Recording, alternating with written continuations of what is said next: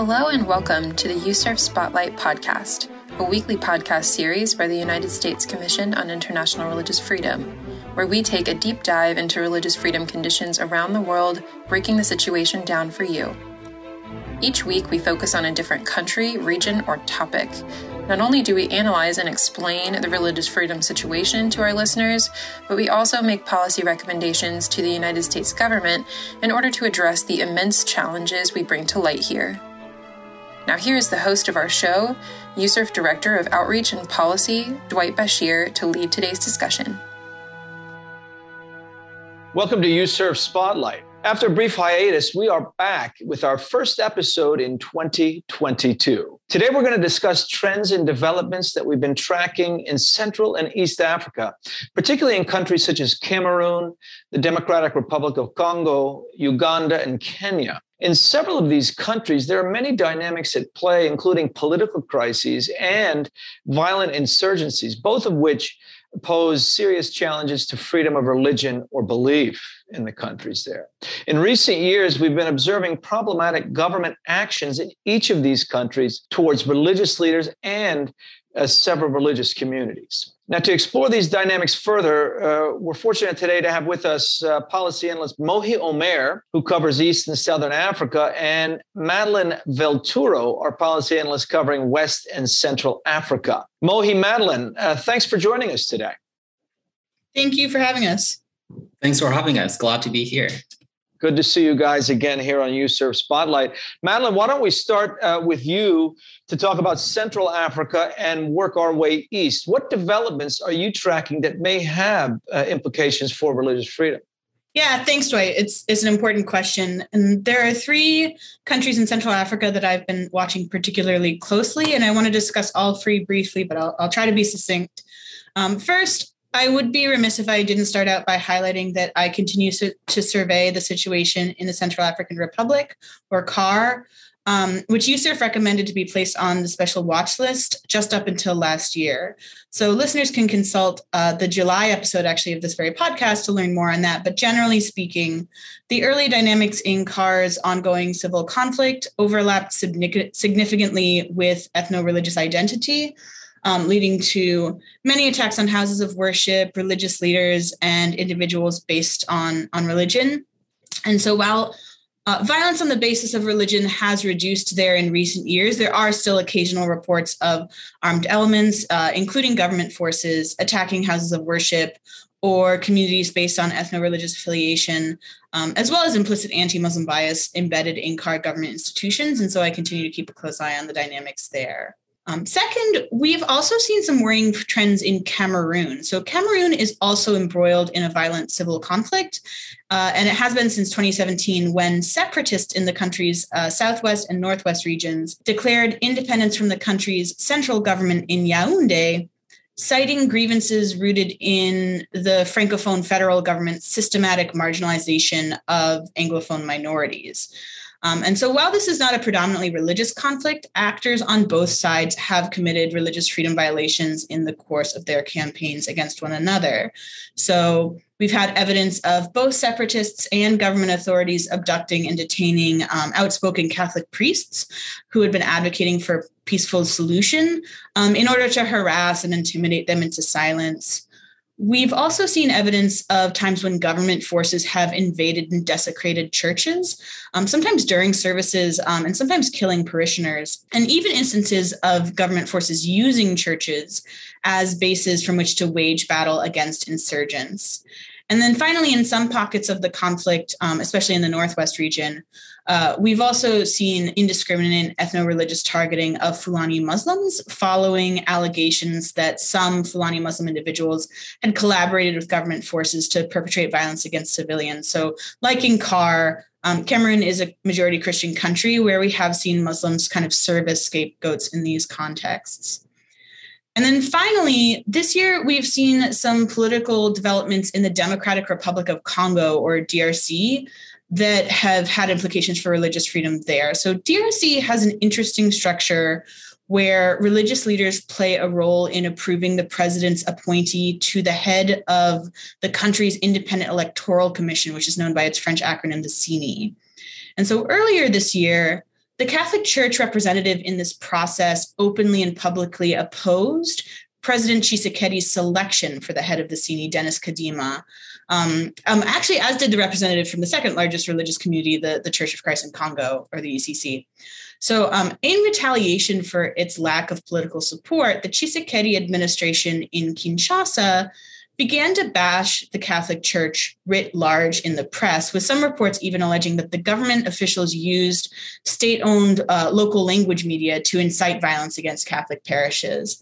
Um, and this led to violence and desecration of Catholic churches, both in and around the capital in Kinshasa, as well as churches in the Kasai region, which is the home region of Pre- President Tshisekedi. So reports include the destruction and theft of tabernacles, altar stones, um, sacred vessels, holy statues, and in August, a violent mob targeted the residence of the Archbishop of Kinshasa, um, which is the highest-ranking Catholic representative in all of Central Africa, Uh, vandalizing his property and reportedly chanting slogans that had been promulgated on state media days earlier. Now, obviously, this level of desecration and violence against religious sites is highly problematic, all the more so if it's true that the government had a hand in inciting it. Um, however, it's important to note that there are religious minority communities in D R C who have been victim to this type of disrespect and desecration of holy sites for many years. Uh, you know, I'm speaking, of course, of indigenous communities and practitioners of traditional religions, um, for many of whom ancestral lands and natural spaces rather than buildings hold spiritual significance. Um, and according to a twenty nineteen report by the U N Special Rapporteur on the Rights of Indigenous Peoples, state-backed agricultural, um, forestry, and conservation initiatives have encroached on sacred indigenous spaces for decades. Um, and Congolese law doesn't protect indigenous lands that are used for religious practices. So I think any analysis of trends of desecration of sacred sites in D R C would be incomplete without mentioning those long-standing violations against indigenous communities. Yeah, definitely some worrying trends, particularly in countries that, uh, of course, USCIRF does not report on, uh, you know, extensively, uh, or uh, you know, ha- uh, is are included in our reporting in any detail. So it's important that you were able to highlight uh, a number of these uh, concerns and and patterns. You know, earlier this year, the State Department designated an insurgency group in uh, eastern D R C as a terrorist organization, Uh, citing their links to the Islamic State. Is this also an issue uh, for religious uh, freedom in D R C? And how would that relate to the political crisis you've been describing? Yeah, definitely. D R C is a massive country, and the group you're referencing operates in an entirely different geography um, uh, than the political crisis, all the way over in eastern D R C. Um, You know, Eastern D R C is home to a very complex web, web of hundreds of armed groups um, that have been operating in the region for decades. And one of them, um, the Allied Democratic Forces, or the A D F, declared allegiance to Islamic State in twenty nineteen and has since come to be known as ISIS-D R C to some. Um, but the A D F actually originated across the border in Uganda in the mid nineties. It was a movement turned insurgency seeking to reform Islamic practice and governance in Uganda. Um, and it was expelled violently by the Ugandan government in two thousand three. So since then, it's been operating in D R C. Um, and for the bulk of its history in D R C, the A D F has not appeared to espouse a particularly religious ideology or approach, although Islamizing uh, and reforming pr- Islamic practice in Uganda has always remained its um, stated goal. But the A D F frequently partners with Christian and non-Muslim armed groups and, and communities in D R C um, as it has sought to carve out and maintain territory. And for the most part, it conducts violence against civilians indiscriminately, regardless of religious identity. So when the group decided to declare allegiance to the Islamic State, analysts were a bit perplexed, and they started asking, you know, has the role that religion plays in the group's modus operandi grown stronger? Um, now, to be honest, there doesn't seem to be much evidence to that effect. Um, the A D F did claim to participate in ISIS's global battle of attrition in May and June of twenty twenty by specifically targeting Christian villages. But other than that, the A D F has continued to commit violence indiscriminately. So perhaps the A D F's participation in the battle of attrition was a political signal to demonstrate fealty to ISIS, or the project of a particularly devout general within the group. But whatever the motivation, the trend of targeting Christians does not appear to have stuck. However, that's not to say that this development has had no further implications for religious freedom in the reason in the region, because the linking uh, of the A D F with the Islamic State appears to have co- coincided with an increase in violent threats against Muslims and Muslim leaders, particularly in Eastern Congo. So this may indicate that latent anti-Muslim bias in this predominantly Christian country is being aggravated by rhetoric surrounding the A D F's links to the Islamic State. You know, in other words, just people may be treating all Muslims as if they are terrorists. Um, it could also indicate that the A D F fighters themselves have begun targeting Muslim leaders uh, who don't agree with interpretation of Islam, um, or perhaps a bit of both. But this is particularly important to highlight um, in the light of recent military campaigns that were launched by the Ugandan government um, to neutralize the A D F. So in November, the Congolese government invited Ugandan troops to cross the border and assist in the military fight against the A D F.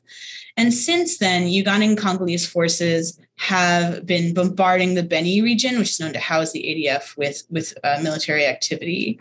Now, Uganda does not have the strongest religious freedom track record. And in fact, it was, you know, restrictive religious policies in Uganda, in part, that fueled some of the radicalization of the A D F leaders there three decades ago. So we're just now receiving the first reports of the carnage from these military campaign, campaigns, um, including reports that human rights abuses and violations took place over the course of the operation. So my concern is that Ugandan forces may have indiscriminately targeted Muslims Uh, in, in Eastern Congo, based on the assumption that that all Muslims in the Beni territory were affiliated with the A D F. Um, but as of yet, we don't have hard data on that.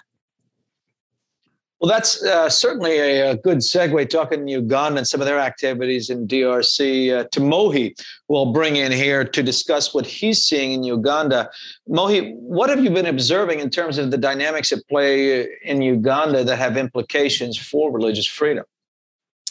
Absolutely. Uh, thank you, Dwight. And thank you, Madeline, for highlighting what is taking place in Eastern Uganda. It's true that the Constitution actually prohibits religious discrimination, but in practice, we don't see that. The government has been systematically engaged, engaged in religious freedom violations. And a clear example on where this is begins is that the government requires all public schools to teach either Christianity or Islam in their social studies.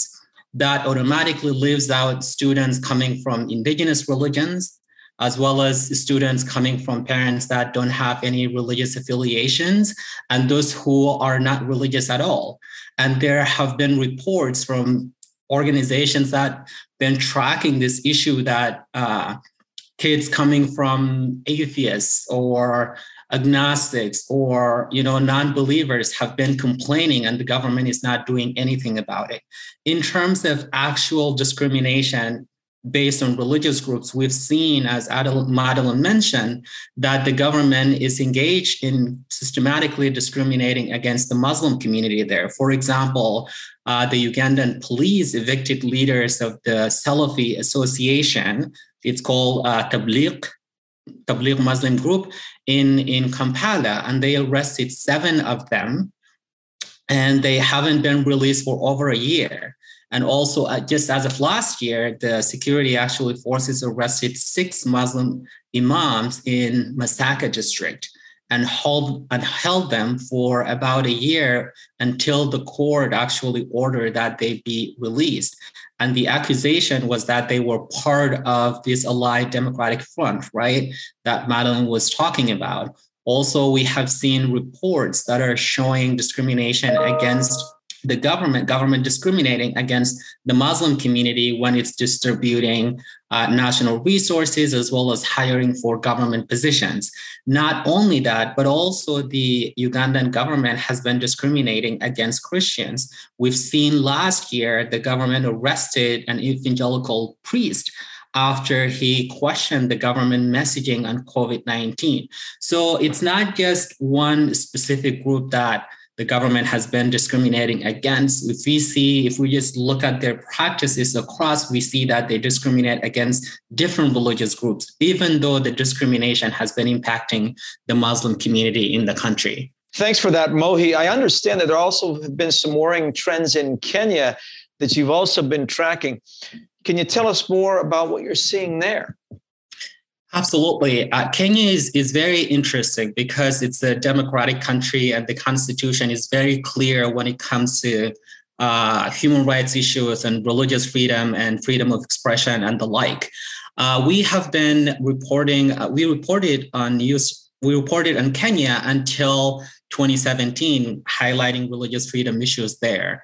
And in terms of discrimination, the government is engaged in serious religious freedom violations in the country. Since twenty fourteen, the government has not registered any new religious organizations, leaving thousands of pending applications. And the reason is very clear that the Kenyan government relies on this anti-terrorism law to justify its discrimination. Using this law, the government has justified extrajudicial killings, enforced disappearances, torture, arbitrary arrest, and detention of Muslims in the country. Since the Westgate attack that happened in twenty thirteen, I believe, is that since then, the government has been systematically going after the Muslim community. Let me just give you a few examples of what the government had done against the Muslim community. Haki Africa is a human rights N G O that works closely with the Muslim community in Kenya, called on Kenyan authorities to investigate four cases of enforced disappearances of Muslim boys, young boys from seventeen to sixteen, below sixteen, who were last seen at the police custody. This happened in twenty twenty-one. And as of August of last year, also the police reportedly abducted two Muslim clerks and caretaker from uh, a Muslim-run school in Kithili County. Also, in addition to that, we've seen the, the government is engaging in not only uh, discriminating against Muslims who are engaged in religious activities, but also in Eastleigh, in Nairobi, where the majority of uh, Muslims in Nairobi live. We've seen the government is targeting specific mosques by placing uh, cameras as well as recording devices into their mosques, as well as uh, centers that are like mainly occupied by the Muslim community. And not only that, but also the government is failing to protect the Christian community. Uh, Al-Shabaab from Somalia operating in Kenya, they have been engaged in religious, just, you know, religious freedom uh, violations of, of non-Muslims. In January of last year, media reported that Al-Shabaab killed three Christian teachers at a primary school in Grisek County. And in February of last year, we also saw Al-Shabaab attacking a passenger bus traveling from Mandera to Nairobi. And they literally stopped the bus and singled out non-Muslims and literally killed them in front of the uh, passengers. That was horrific. That was, that was uh, reported by the media. And those are non-Muslims. The government is failing to protect its population from Al-Shabaab infiltrating, coming across the border from Somalia, as well as some, you know, sympathetic uh, individuals living in Kenya who support the activities of uh, Al-Shabaab. So th- those are very clear violations, and the international community, human rights organizations have been closely monitoring the situation and reporting on these violations and calling on the Kenyan government to change course. But as of now, we, we haven't seen any changes taking place. You know, we'd be remiss if uh, I didn't uh, have you uh, talk about some of what you've been seeing in Ethiopia, since you've been tracking that closely since the outbreak of the civil war in twenty twenty. Uh, what are some of the latest uh, trends you've been observing there? Yeah, Ethiopia, we also reported on Ethiopia until twenty fourteen, I believe. And uh, since the uh, outbreak of the civil war, we've seen huge violations of human rights, including religious uh, freedom in the country, not only in, uh, committed by the Ethiopian government, but also by uh, Eritrean governments supporting the uh, Ethiopian government that is engaged in civil war in the Tigray region. So the government, for example, since the civil war broke out, the Ethiopian government has detained Ethiopian journalists and limited limited their freedom of, you know, freedom of international press to visit where the civil war was taking place to report on it. And most recently, actually, they arrested, uh, they suspended the license of Reuters, as well as they issued warning to the B B C not to report on what was happening in the Tigray region. The government also been shutting down the internet, cutting off communication to impact, you know, uh, human rights issues in that part of, of the country. And not only in the Tigray region, this is happening across the country, right? Cutting the communication in Addis Ababa, that is impacting the ability of people to, to really track what was happening uh, in, in the Tigray region. In terms of concrete religious freedom violations, during the war, we've seen the National Army attacking and killing hundreds of individuals who were hiding at the ground of the Church of Mary of Zion. So this is one of the oldest churches in the world. It's, I think it's like they said, it's seven hundred years old or so. In addition to that, just in light of twenty twenty, we've seen the government is attacking individuals and who were hiding also under the uh, ground of a Najashi mosque. This is also one of the oldest mosques. It's older than a lot of mosques in the Middle East, and, and severely even damaging the building in itself. And there were videos out there showing the government is really attacking this particular historical building and damaging it. Uh, we've seen also the Eritrean troops actually in Tigray killing hundreds of civilians who were trying to hide under the Aksum church. And, and finally, we've seen also the Emmanuel Orthodox Church in Wakuru was reportedly looted and by the Ethiopian and Eritrean troops engaged in uh, in, in the war in, in the Tigray region. So yes, we've seen this is happening uh, in Ethiopia. Not only religious freedom are violated, but basic human rights are violated in, in Tigray and increasingly across the country. Well, we'll have to leave it uh, right here. I want to thank uh, both Mohi Omer and Madeline Vellturo, uh, policy analysts at USCIRF, for sharing their insights and expertise. Uh, and the reminder that we do have a number of worrying trends uh, that have been uh, going on in several countries there in uh, in Africa and East and Central Africa. Uh, but it is very important to identify these problematic trends before things even get uh, further out of hand. And I know you'll both continue to monitor things very closely uh, that you've that you've highlighted today. You can find USCIRF's reporting on uh, various countries in Africa and see our full set of recommendations for U S policy on our website. As always, thanks for joining us today, and we'll see you next time on USCIRF Spotlight. To learn more about USCIRF and about global religious freedom concerns, visit U S C I R F dot gov. That's U S C I R F dot gov. You can also find us on Facebook and Twitter at U S C I R F. Thanks for listening, and we'll see you next week for another USCIRF Spotlight.